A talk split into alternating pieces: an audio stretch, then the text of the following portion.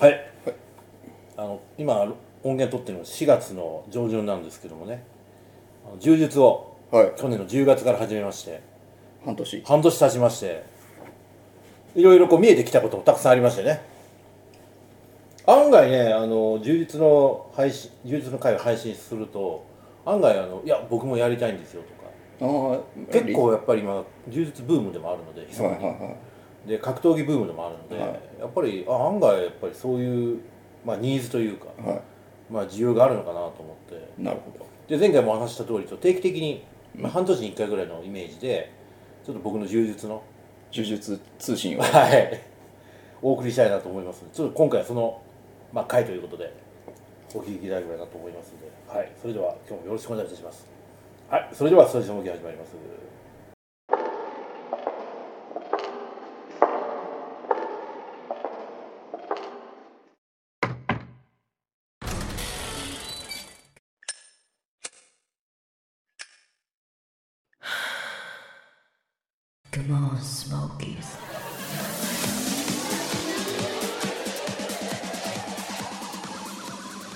というわけでございましてはい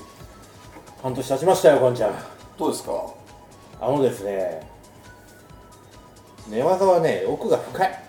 もうここれれあが一あで番ももうそそこまでこれが一番半年でそこまはい、で、はい、これが一番ですあのねいよく言うんですけど、うんあのボクシングキックボクシングより打撃系の格闘技って、やっぱりセンスが本当に大事なんですってああまあ確かになんか反射神経とおかっしゃるはとおりですものに出そうですおっもんしゃる通りでねすなので、う打撃系をまあ習いに行った人って、うんセンスがいい人ってすぐ飽きちゃうんですって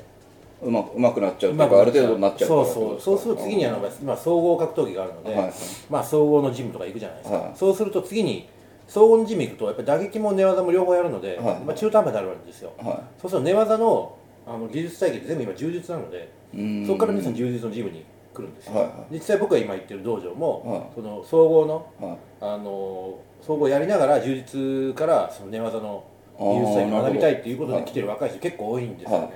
でまあそんなことを今今柔術習ってる先生がよく言うんですけど、はい実際ねやっぱ奥が深いんですわうんあの充実って皆さんあのイメージなかなかつかないと思うんですけどざっくり簡単なこと言います、は柔道と柔術って、いはいまあ、いとこみたいな感じです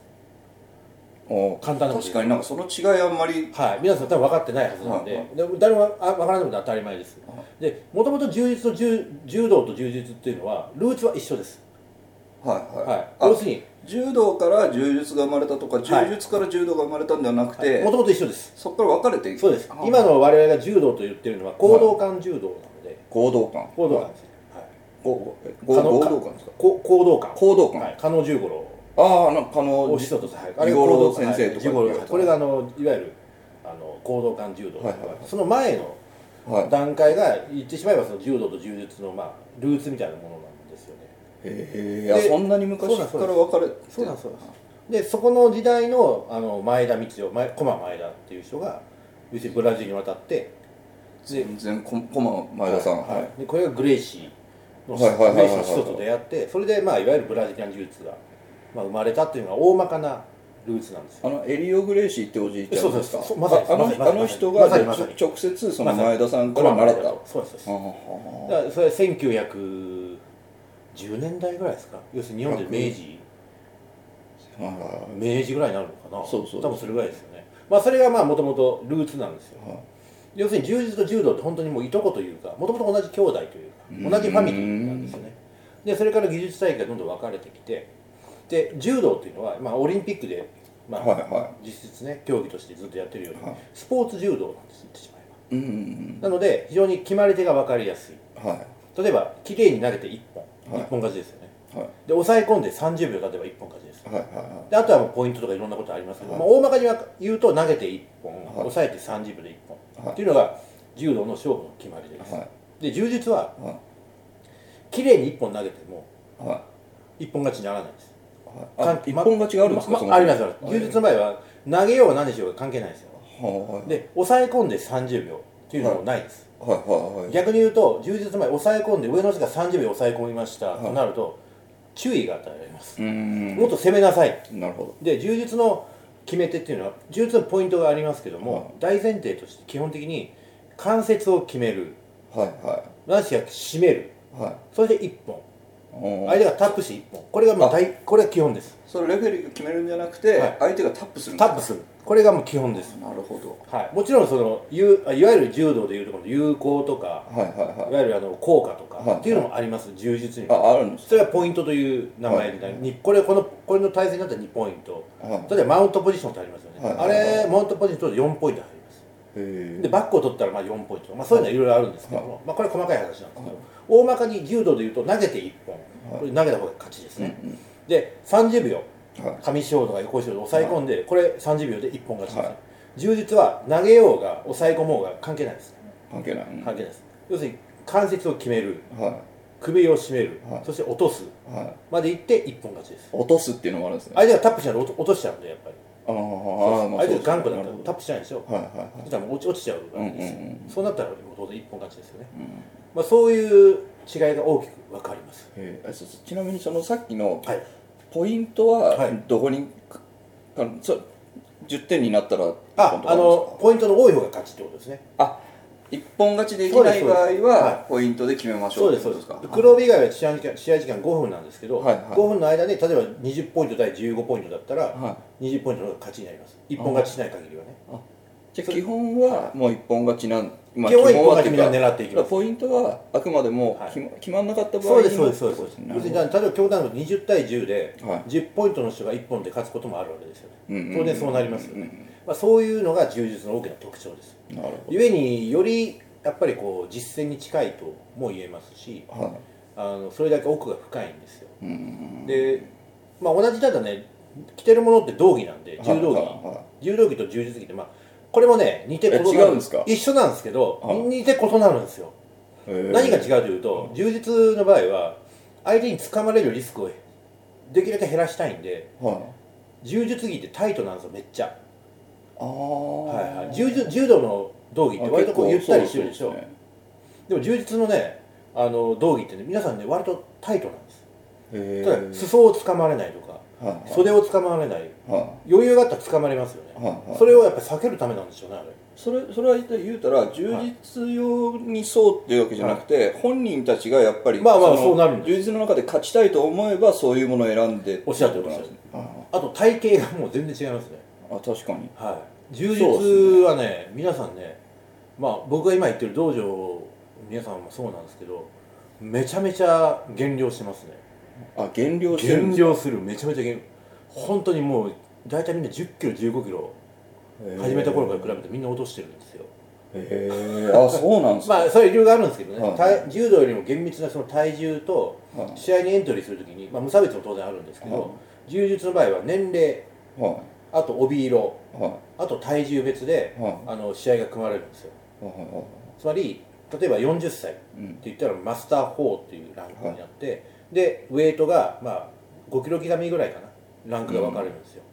あ結構細かここうなんか結構も細かいうちょっとざっくりしてんのかなとそう思って結構細かく分かれてるんですよね、でただよ40歳の人はいがは30歳のクラスに挑戦することは可能なんですいはい逆はダメなはんいうんでうすよ、んうん要するにそのクラスを上げるって言うんですけど、はいで階級例えば80キロの人が失礼ですねそうです80キロの人 がえーと70キロの階級にチャチャレンジすることは可能なんですよ減量すれば、うんうん逆も当然いけるんですけど、あのより格闘技に近いうんうんうん感じがします、柔道に比べて柔道はもうスポーツはいはいオリンピックでやれてるぐらいですからスポーツ柔道に近いですよね、だからそこの違いは柔道と比べたら非常にあるかなと思いますね、でその分やっぱ技術体系が、やっぱ寝技の世界っていうのはねもうなんて言ったらいいかな体でやるその知恵の輪みたいなところがうんうんまあねとてもとても覚えきれないうんうんですよでそれを毎日毎日、まあ、月ごとにそのテーマを決めて今月はこの動きやります、はいはで次の月はこの動きやりますっていうのを、まあ、毎毎回毎回道場に行くたんびに、はいまあ、それをドリルっていう、まあ、いわゆるルーティンの動きをやりながら、はいはいはで最後はスパーリングということで、はいまあ、やっていくんですけどまあなかなかね覚えきれんですねこれ、うんそれはもう結構あれかやっぱ、まあ、当然スポーツだ、スポーツというか格闘技で、はい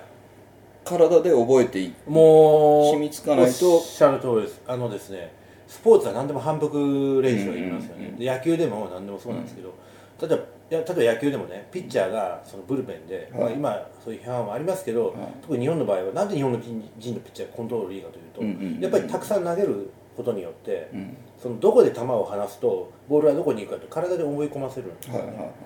で特に疲れてきた時に、いうんそれを体が覚えてると、うん試合で投げても絶対コントロールで見られないんですよ、へーまあ、それをコマンドって言いますけど、はいそれはもうどんなスポーツも一緒なんですよ、はただまあ今アメリカのねやっぱりその科学的なその野球に関してはいはスポーツの、まあ、トレーニングの方法が入ってきてるんで肩は消耗品とかうんうんうん肘は消耗品そそその通りなんですよ、いうんなのであんまり細かいコントロールを求められないのが実はアメリカの考え方なんですよあそれで、はい僕アメリカ人が雑なのかなと思ったんですけどあーそういうことじゃなく絶対てそうあれはもう反復練習の量がどのそうそう程そう度が適度なのかっていうのの基準が違う基準が違うんですよあー要するにかどっちを取るかなんですよ、はいは彼らはその肩は消耗品肘は消耗品という考え方があるので、それだったら、まあ、あアバウトでも構わないんで、強いボールをストライクゾーンに投げましょうっていうのがあーアメリカ人なるのほ考えど方もっと言うと野球の原点っていうのがアメリカとヨーロッパあのアメリカと日本で違ってていはいはこれちょっと野球の話になっちゃいますけど、はいアメリカの野球の始まりっていうのはあの T, T ボールから始まるんですよいはい T バッティングってわかります T えっとですね、ベースの上にこうポールを立ててそれにボールを置いて、あなんかはいはいはいそこから打つのがアメリカの野球の始まりなんです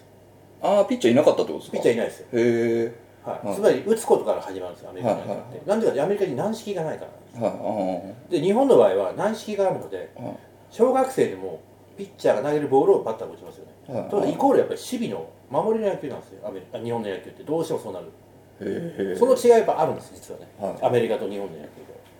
えアメリカでもアメリカから来たんですね、もちろんもちろんだからアメリカ人がそのティーバッティングじゃなくて今の形の野球を作り上げた後に日本は勉強を始めたからそうですっていうことただ圧倒的に違うのはボールの公式球と軟式球ですねはいこの違いはもうものすごく高い大きいんですよそれ全然わかんないですね野球やったことない僕にしたらえーとねなんつったらいいのかな公式球でやる野球が本来の野球なんですよはこれは間違いないです、はいただやっぱり小学校いのは3年生や4年生の子供がやるにはやっぱり危険は危険なんですよいはいいやでもぶっちゃけねうん、もう本当にもうキャッチボールすらおぼつかないっていうかそんなにやるこ ととかぶっちゃけいや確かに比べたら公式の球の方が硬いですけど、はいどっちも顔面に当たったら痛いいじやゃそんれっはていう痛いですけどまあただまあ極端なこと言うとはい怪我するリスクっていうのはまあ軟式のは低いんですよねあやっぱそうなんですねやっぱ低いですねへえだから日本でもその公式球で野球がで野球の試合ができる球場って決められてるんですよえあそういうもんなんですか、はい、軟式球はあるとどこでも例えばはい都立の公園もありますけど、はいはいはい公式球ができるグラウンドって本当に限られてるんでえじゃあその辺の大きい公園にちょっとうん野球部ついてるとこでダメダ公式メ勝手にダやメダメなんダメでですかす怒られる怒られるへえアウトですアウトですちゃんと外にボールが出ていかない一面のグラウンドでネットもあってちゃんとねそれ野球やってる人しか知らないんですねあおそらくそうだと思いますね、はい、へえそうなんですそんなのやってる人の勝手じゃんと思うそんなことないんですねだって東京都内で公式の野球ができるのって、はもうピンポイントでもう56個ぐらいしかないですよえマジっすかマジマジマジへえでも軟式軟式の野球ってうん都立公園だとどこでも野球場ついてるんでなんつついてますそうよねそううちの近くに誰でもできますよねうんなんならあの河川敷でもできるじゃないですはいはいかはい公式ダメですえそれぐらいあの違うんなですかっよた危険性という意味ではまあそれがもともと日本とアメリカの野球の文化を多分違ってこさせてるんだなと思いますでなのでアメリカの野球って基本的に打つ方から始まってますえはいはで日本の野球ってやっぱり守りから入るんですようんこの辺の違いはね文化としてあの WBC とか見てもらったら多分分かると思います、はいイメージとしてまあそれはさておき、いはいで柔道と柔術の違いね、はいはでそれも実はあのあのそうですね決まり手の違いからやっぱりそこから技術体系が分かれてきますよねでもちろん投げ技締め技柔道も当然ありますよ、き柔道も決め技当然ありますよね、だけどやっぱり寝技からこう知恵の輪のごとくうんやっていく方がやっぱりそのもうなんて言ったかなもう無限のうんじゃあバリエーションがあってですね、だか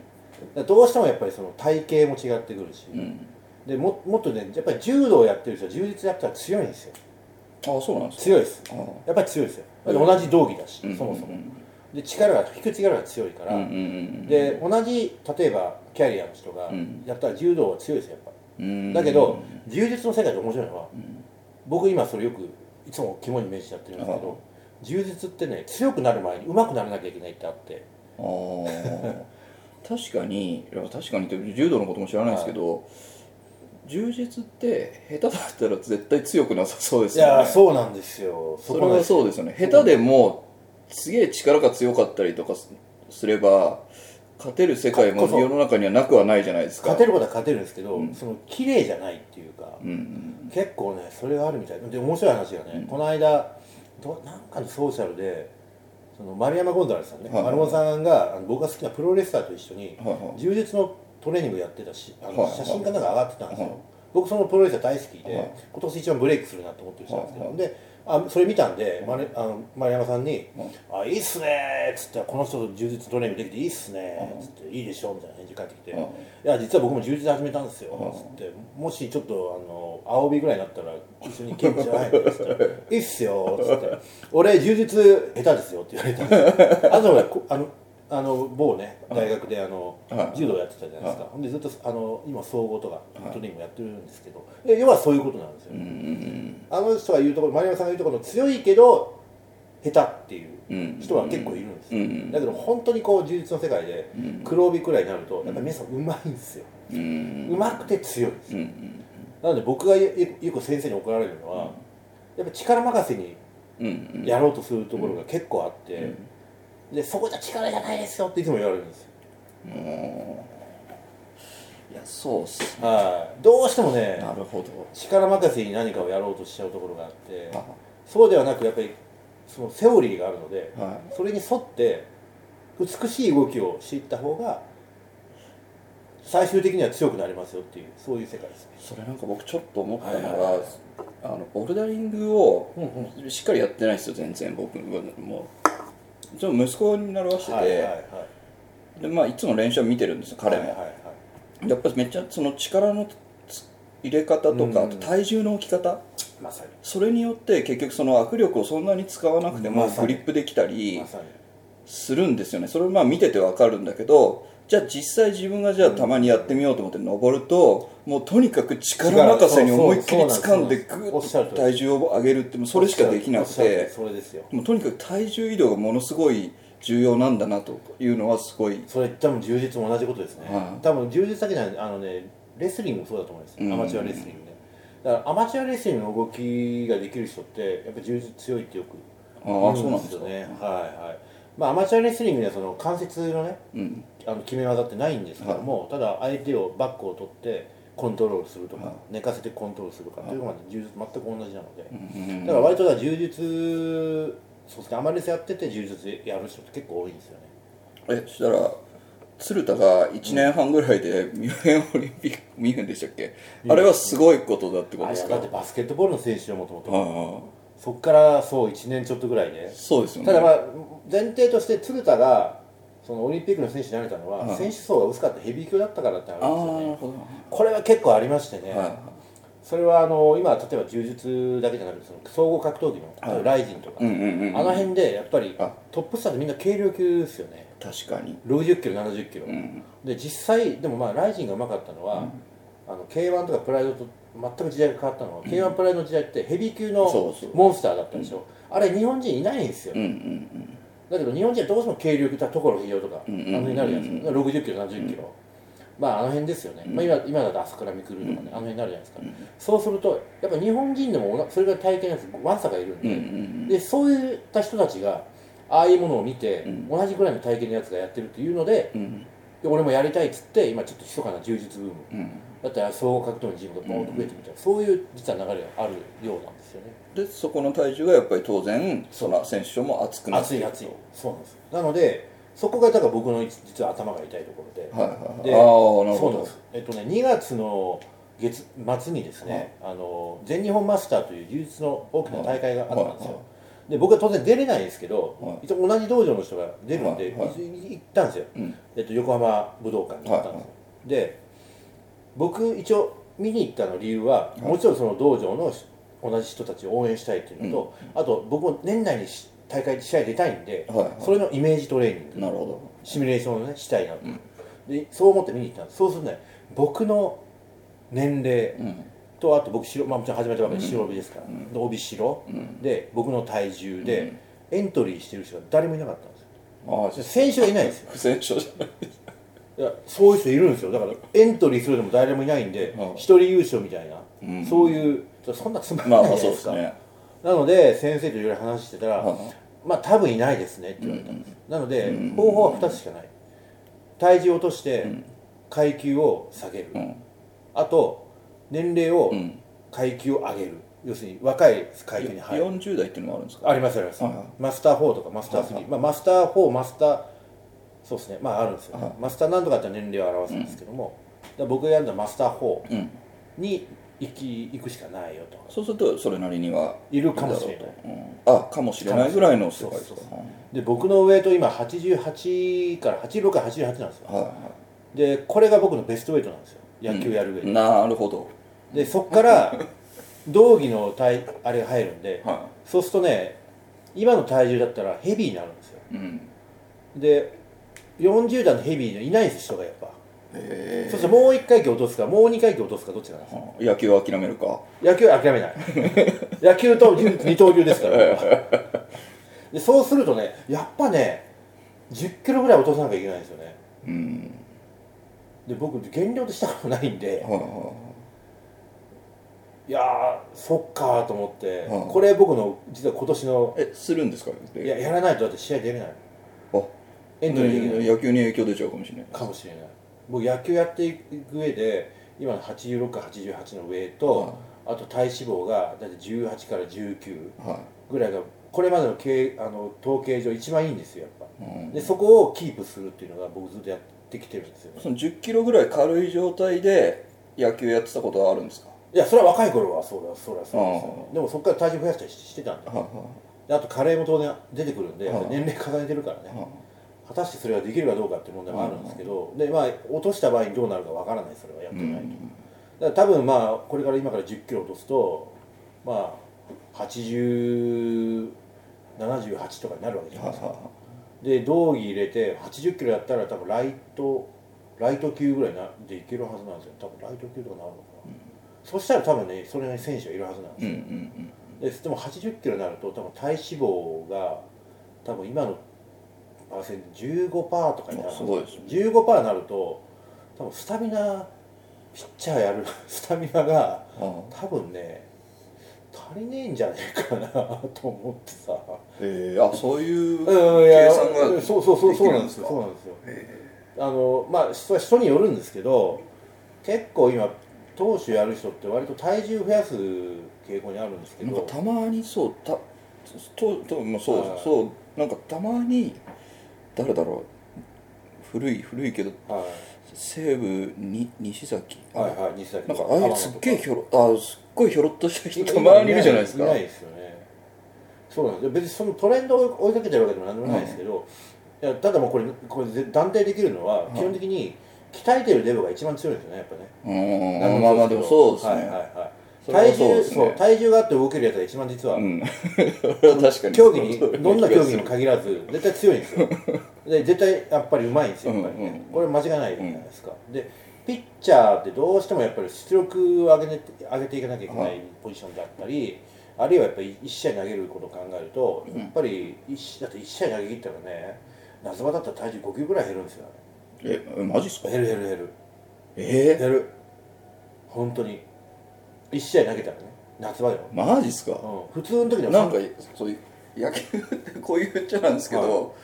止まってる時間が結構あるスポーツじゃないですかでも投手はそうじゃないからねずっと投げてるかまらあね、まあ、うん、 1試合ほど投げ切ったらやっぱ5キロぐらいそんな体重4キロから5キロ減るのあマジっすかうん、そんでもまあ試合中あれだよあの2リットルぐらい水飲んでるんだよじゃあ言うたらやっぱ大谷はすごいんいでやすすねごいっすよあの人だからあの体格でうん1956あるでしょ、うん身長で体重多分100キロ近いですよあれだったら、うんそれでも体脂肪多分10 20ないですねあれだったら、うん絶対だからもう本当にすごいですよ彼ははそんなことからもね彼の凄さを伺い知れるんですけど、まあそれで柔術ね、いうんでちょっとまあそういうだから人生初めての本格的な減量をちょっとやろうかなとやらないと多分その年内まあ年末狙ってるんですけど試合にエントリーできないしたととこしたところで相手がいないという悲劇に宇野さんにご伝授いただければだってだって食ってないもん あそうか食わないわけにはいか別なにい戦うためのしあれじゃないかうんうんらだからあの人ランニングするじゃないうんうんランニングいいんだけどそうなんですよねランニングしたら確かに減るんだけどもうそこじゃないんだよね野球やるにあたってランニングで実は必要ななかったりするんだねあんまり長めっいちとゃ走り走り込むとか言うじゃないですかいやあれでもあんまり合理的じゃないんですよ実はええー、あそうなんですかそうそれはもう僕の世めっ代ちゃ意の誤解それダルビッシュが間違ってるってことをよく、へえ、はい、解き明かしてくれたんで走りたくないだけじゃなくていやじゃなくてん科学的じゃないんですよね、へえめっちゃ意外ですねそとにかく走っとけばってういいうや感じおが僕はそう思ってたんですけど、うんでも全然そんなことないですよ、へはい、ぶっちゃけもう5キロも走れば十分ですよえいやあそうなんのですね10キロ15キロ走る必要ないですよあんな学生の時何やってたんだなと思いますよ、ひ膝も痛くなるしねしたんだらまあちょっとそういうことやらなきゃいけないです、ただねもうねってことは道場でうんスパーリングやる相手ってさ、軽量級が多いんですようんうんでこれね多分体でかいやつのあるあるなんですけど、子供の時にねうんうん友達とじゃれててあ知らないうちに友達が怪我したことって結構あるんですよねあーなるほどはい、こ体でかいやつってさやっぱりそういう恐怖心があって、はいはで体がちっちゃいやつと組むと、はフルでできないんですよやっぱりああここれ結構あるんですよねあのなんまあお折ってしまいそうな感じがしたりそとうかそもそも体重かけられない、うんうんうん寝技なのにうんうんこれ結構あってねでそれよく先生に指摘されるんだけどもう少しかけてくださいとかもう少しこう攻めた方がいいですよって言われるんだけど、特に同じ帯色の人だったらちょっと怖いんでねできないんですよ、うんでところが最近そのスパーリング、うんまあ、スパーリングっていうのはまあ要するにまあ模擬試合というか、はいまあ、技の掛け合いみたいなものなんですけど、まあ一通りのこの技の流れを覚え、あの授業のスクールの前半で、まあ、皆さんやって、で後半はスパーリングみたいな流れが結構あるんですよで最近まあスパーリングをやる機会が増えてるんですけど、もうね結構先生も気遣ってくれて、まあ、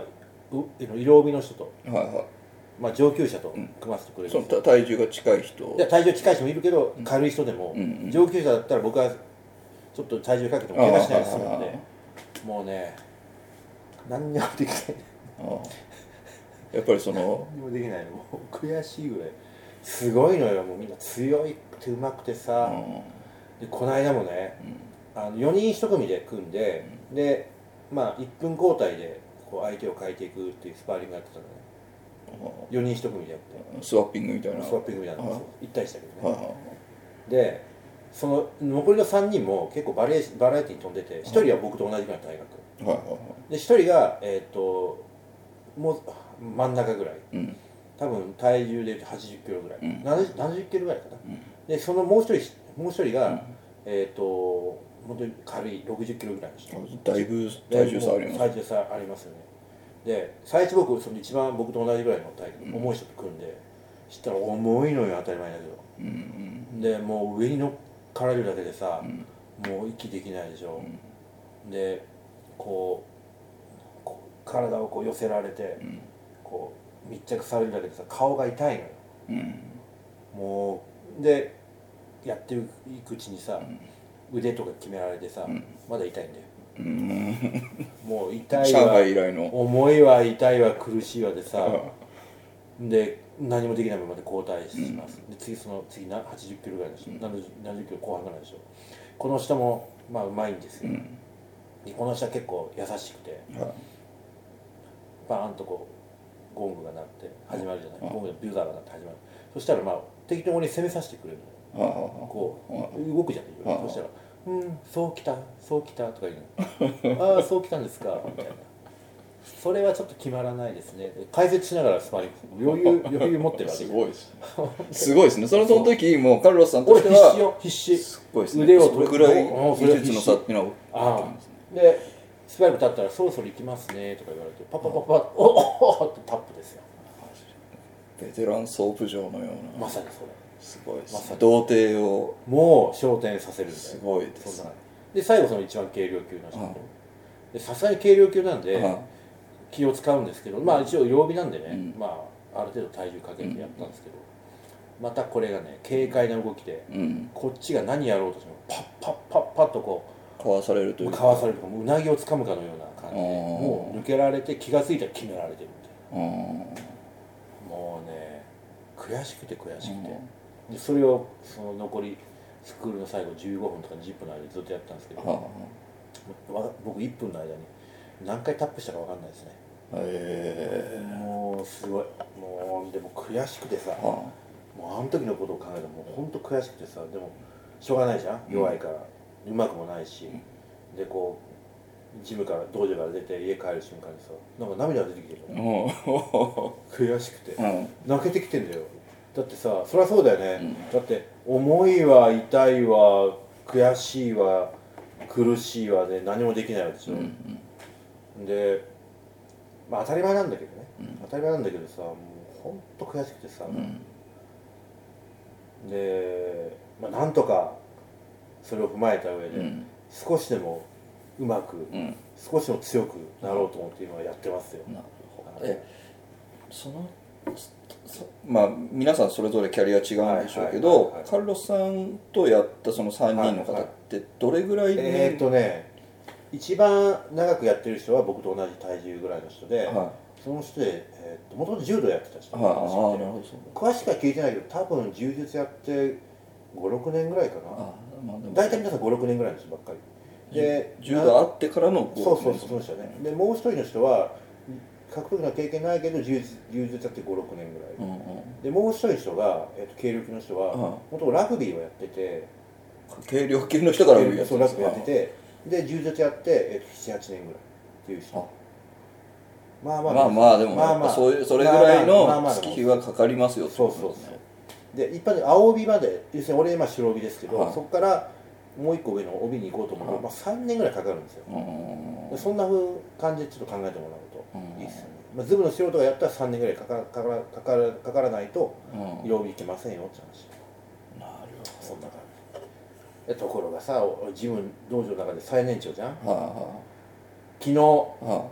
スパーリングやった相手さは高校生だよあはもうケチョンケチョンにやられてさあはいやだってこうねそのその子は高校生だけどなんかやってるんえでっとすよ中学ねから始めたのだかはいはいはらまだ白帯なんだよいうんああそうなんですかまだ青帯になってないんだあけどで3年経ってないぐらいの感じそうそうそうそうそうはそうもう強えんだよねまあそんな大きい子じゃないよ、いはいはもうさケッチョンケチョンにやられちゃってさ、もう俺何にもできなくてまた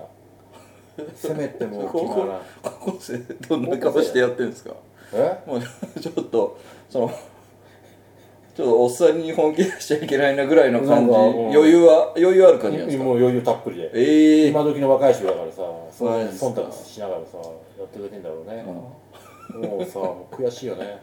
我がの息子ぐらいの年齢本当ででさすねケチョンケチョンにやられちゃってんうんうのんしかもそんな大きくないよ本当ねもうそれだけ悔しい思いを毎日してますよ今あでもなんかいいことですねっていうやってない僕が言うのもあれですけどなんかそれいいことですそのね通りですこの年になってその通りその通りなかなかその本気で悔おっししいゃる通りその通りなんですまさに本当そうですそれが実は一番言いたいことで、うんうん何かというと我々はほら年齢重ねていくと、どうしてもほら自分の得意なこそと、うでやれるすねことしかやらないでしょまあもちろんじゅ僕充実好きなんでやってるわわけなんですけどそれでもやっぱり悔しいんですよ、でもっと言うと毎回道場行く前って嫌なんですよそれそれはどういう気持ちなんですかだってさうまくうまくできないわけじゃんうんであいつよもまたあの悔しい思いをしてしまうそうあーそれは嫌ですよそれは嫌ですよ毎回気が重いねうんうん毎回ゲームだから行く前はもう本当に行く体でちゃんと準備するんですけど、もちろんだけど本当に毎回嫌うん行ったらでもねでも行ったら楽しいのよ、ん行ったら楽しいんだけど行く前は本当に毎回嫌いいですねだってなんか勝てないんだうん相手に、でこっちは一番弱いんだから、最年長、そのでも始めてとはいえ時間は経って、はいまあその繰り返し、はい嫌な嫌というかその行うんきたくないって気持ちにもなりつつもまあ行って毎こう回毎回重ねてるわけじゃないですそかう練決習をめた日は絶対その自分の成長みたいなのっていうあのももちろんやっぱりあの半年前から比べたら、もうこうわずかですけど、できることは増えてますよ、うん動きも何にしてもね、で相手が攻めてきたらこうやってかわすんだとか、こうやって逃げるんだとか、まあ、まず逃げることから始まるんで、やっぱり何でもねそういうのは当然覚えてはきてるので、でまあもちろんただそれは本当にここれまでブザーが鳴ってスパーリング始まってずブザーが鳴って、まあ10秒で決められたのが20秒になったとかそんな世界ですよああ所まあ詮そでんもなでもでもすごい所詮そんなもんなんですけど、でもそれでもまああの自分の中でもあできるようになったなって思うことも当然あるわけですよ、ただまあ試合になったら全然もう全然ダメですよ試合なんかまだやってないからね、僕所詮スパーリング戦やってないんで、あとはもう本当上級者の人にその関節の決め方、うんこれが決まりますよとかそういうのをいろいろ教えてもらいながらやってるんだけど、まあ、それでもやっぱりそんなに自分自身の中でその大幅に上達したって感じは1ミリもしないんで実はだから毎回毎回そういう悔しい思いで嫌な思いを、その行く前は本当に嫌だね本当に嫌もうあまたやられちゃうんだなと思って行くわけじゃんその気持ちなかなかこの年になってなれないですよ、ね、そうだから部活を思い出すねうん部活動もうあのー本当に高校の時のあの部活高校の時なんか本当に野球嫌いだったからうん俺もう毎回毎回もう苦しいだけじゃんうん面白くなんともないようね、んでしかも高校の入った時なんて3年生の人と比べたら実力の差が山ほどあるわけだから、うんだって僕覚えてるけど高校入って最初にやらせるピッチャーがバッティングピッチャーやらされるでしょ、はで3年生に投げさせるわけでしょ、一1日100球200球投げさせるわけであすよ、もうバッティングピッチャーなんて潰してもいいわけだからうんそしたらもう意地の悪い先輩なんて、全部ピッチャー返ししてくんだよ、うんまあ、当然こうあのバッティングピッチャーの前とかゲージがあるんで,で、うんこっちに飛んでこないけど、うん全部当てるんですよで最初はあこいつなんだ大きいの打てねえんだなと思ってたのうん違うの、全部ねお前なんかどへへみたいなもんだよみたいな感じで全部こうミートだけしてさ全部こっちに当ててくるほんとねあんな悔しい思いしたことなかったねピッチャーってて、でもそれと同じような感じうんだから部活も俺毎日毎日行くの嫌だったもんうんいやだけど行かないとうん上達しないし、うんなんか負けた感じするじゃん自分、うんもう今充実と全く一緒、もう本当に嫌ですよ行くの毎回だけど行かないとなんかほらこう絶対行かないと充実しあ上達しないからね、うん何でもそうだしでそもそも行かない自分が悔しいじゃんうんまあそうです ねまあそう思っていくんだけ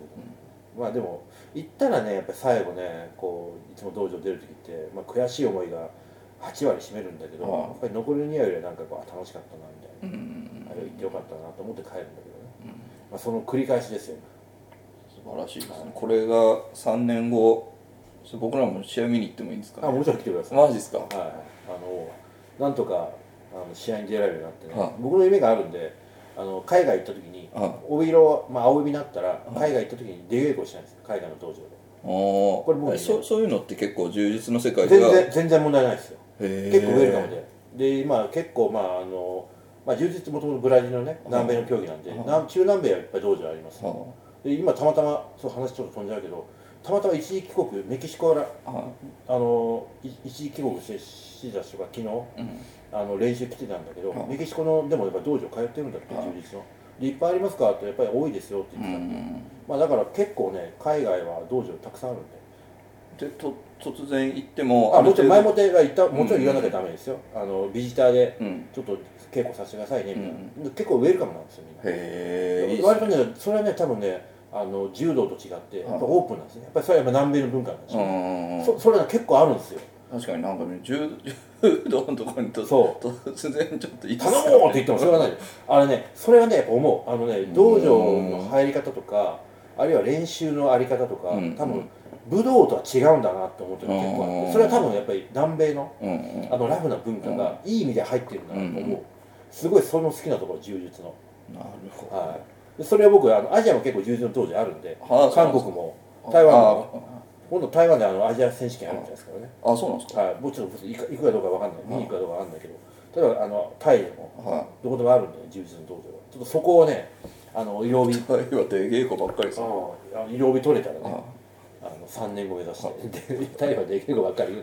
言うないろんな出稽古があるわそうちょっとこれ僕のはえっと将来の実は充実やっていくの上での夢なんですけどいね柔柔術旅お充実旅いいですねやりたいですねいいですねこれぜひやりたいです、はいそれを目指して今ちょっと頑張ってるんですけどね柔術旅のレポートをもちろんまたスモーキーでするその日まではい、もちろん充実の旅は続くわ続けきでますすねよねそれやってもまあ続ける、はいはいはいそれをちょっと今ね目指してやってるんですけどまあ一応これ半年経ちましたんでね、ちょっとまあレポートをさせていただこうと思いまして今日お話をさせていただきましたまた追って1年後また半年経ったと、はいはあの初めて1年後のちょっとレポートなんかを、いはいだから10月に始めたでしょだからまあ順調にいけばというか僕の予定通りだと、はいその頃には多分あの試合のエントリーをうんうんうんしてる頃合いのはずなんですよ、はいまあ思ったより上手くなってなかったら多分できないんですけど先生がダメだって言うと思うんで多分ああ先生が判断するんで、ねう、ん試合出てもいいよっていうのはあの一応道場の看板背負っていくんでやっぱりあそっかそうなんですよ面白いですよあの個人競技なんで格闘技なんで、はだからあの割とみんなテレビ勝手にやるのかなと思ったら、うん大会って一応ねそのチームでやっぱりやるんですよはでセコンドも先生セセコンドに先生つくんでいはいでこの間もうちの道場から15名ぐらいエントリーしたんですよ、はい割と多いんですよねそしたらもう先生はてんてこまいですよもう休みなくセコンドつかなきゃいけないでしょ、うんでその待ってるやつらも一応そのスペースを一応キープして、うんみんなで応援するみたいな、うんだから個人競技なんだけどなんか団体競技っぽいところがうん結構あって、あなるほどいいなと思って見てましたね、僕は野球の場合は僕ピッチャーやるんですけど、うんピッチャーってあの野球というチームスポーツの中の個人競技なんで、僕好きなんですよ、そうですねピッチャーの中で僕野球やらないんで、うんだから充実、まあ、格闘技みんなそうなんでしょうけど個人競技なんですけどもなんかそういう道場所属してる道場の皆さんと一緒にやるなんかチームスポーツみたいなところがあって、うんこれも結構なんか充実のうんあなんか魅力かなとも思いますしね、あと出稽古とか、まあ、僕もまあ石垣島出稽古行きましたけど、まあああやっていくとまたそこの人たちとうんのコネクションもやっぱり生まれるしね、実際そのこの間の全日本マスターのはいあの大会にもじゅ石石垣の人来てましたからああそうなんです一か応エントリー、試合えエントリーしてね、ーあはい、ほんで「あこんにちは」みたいな感じへで話ーしてましたしね、しっかり優勝していきましたけどあねーちょっと本当強いんであのこう本当強いも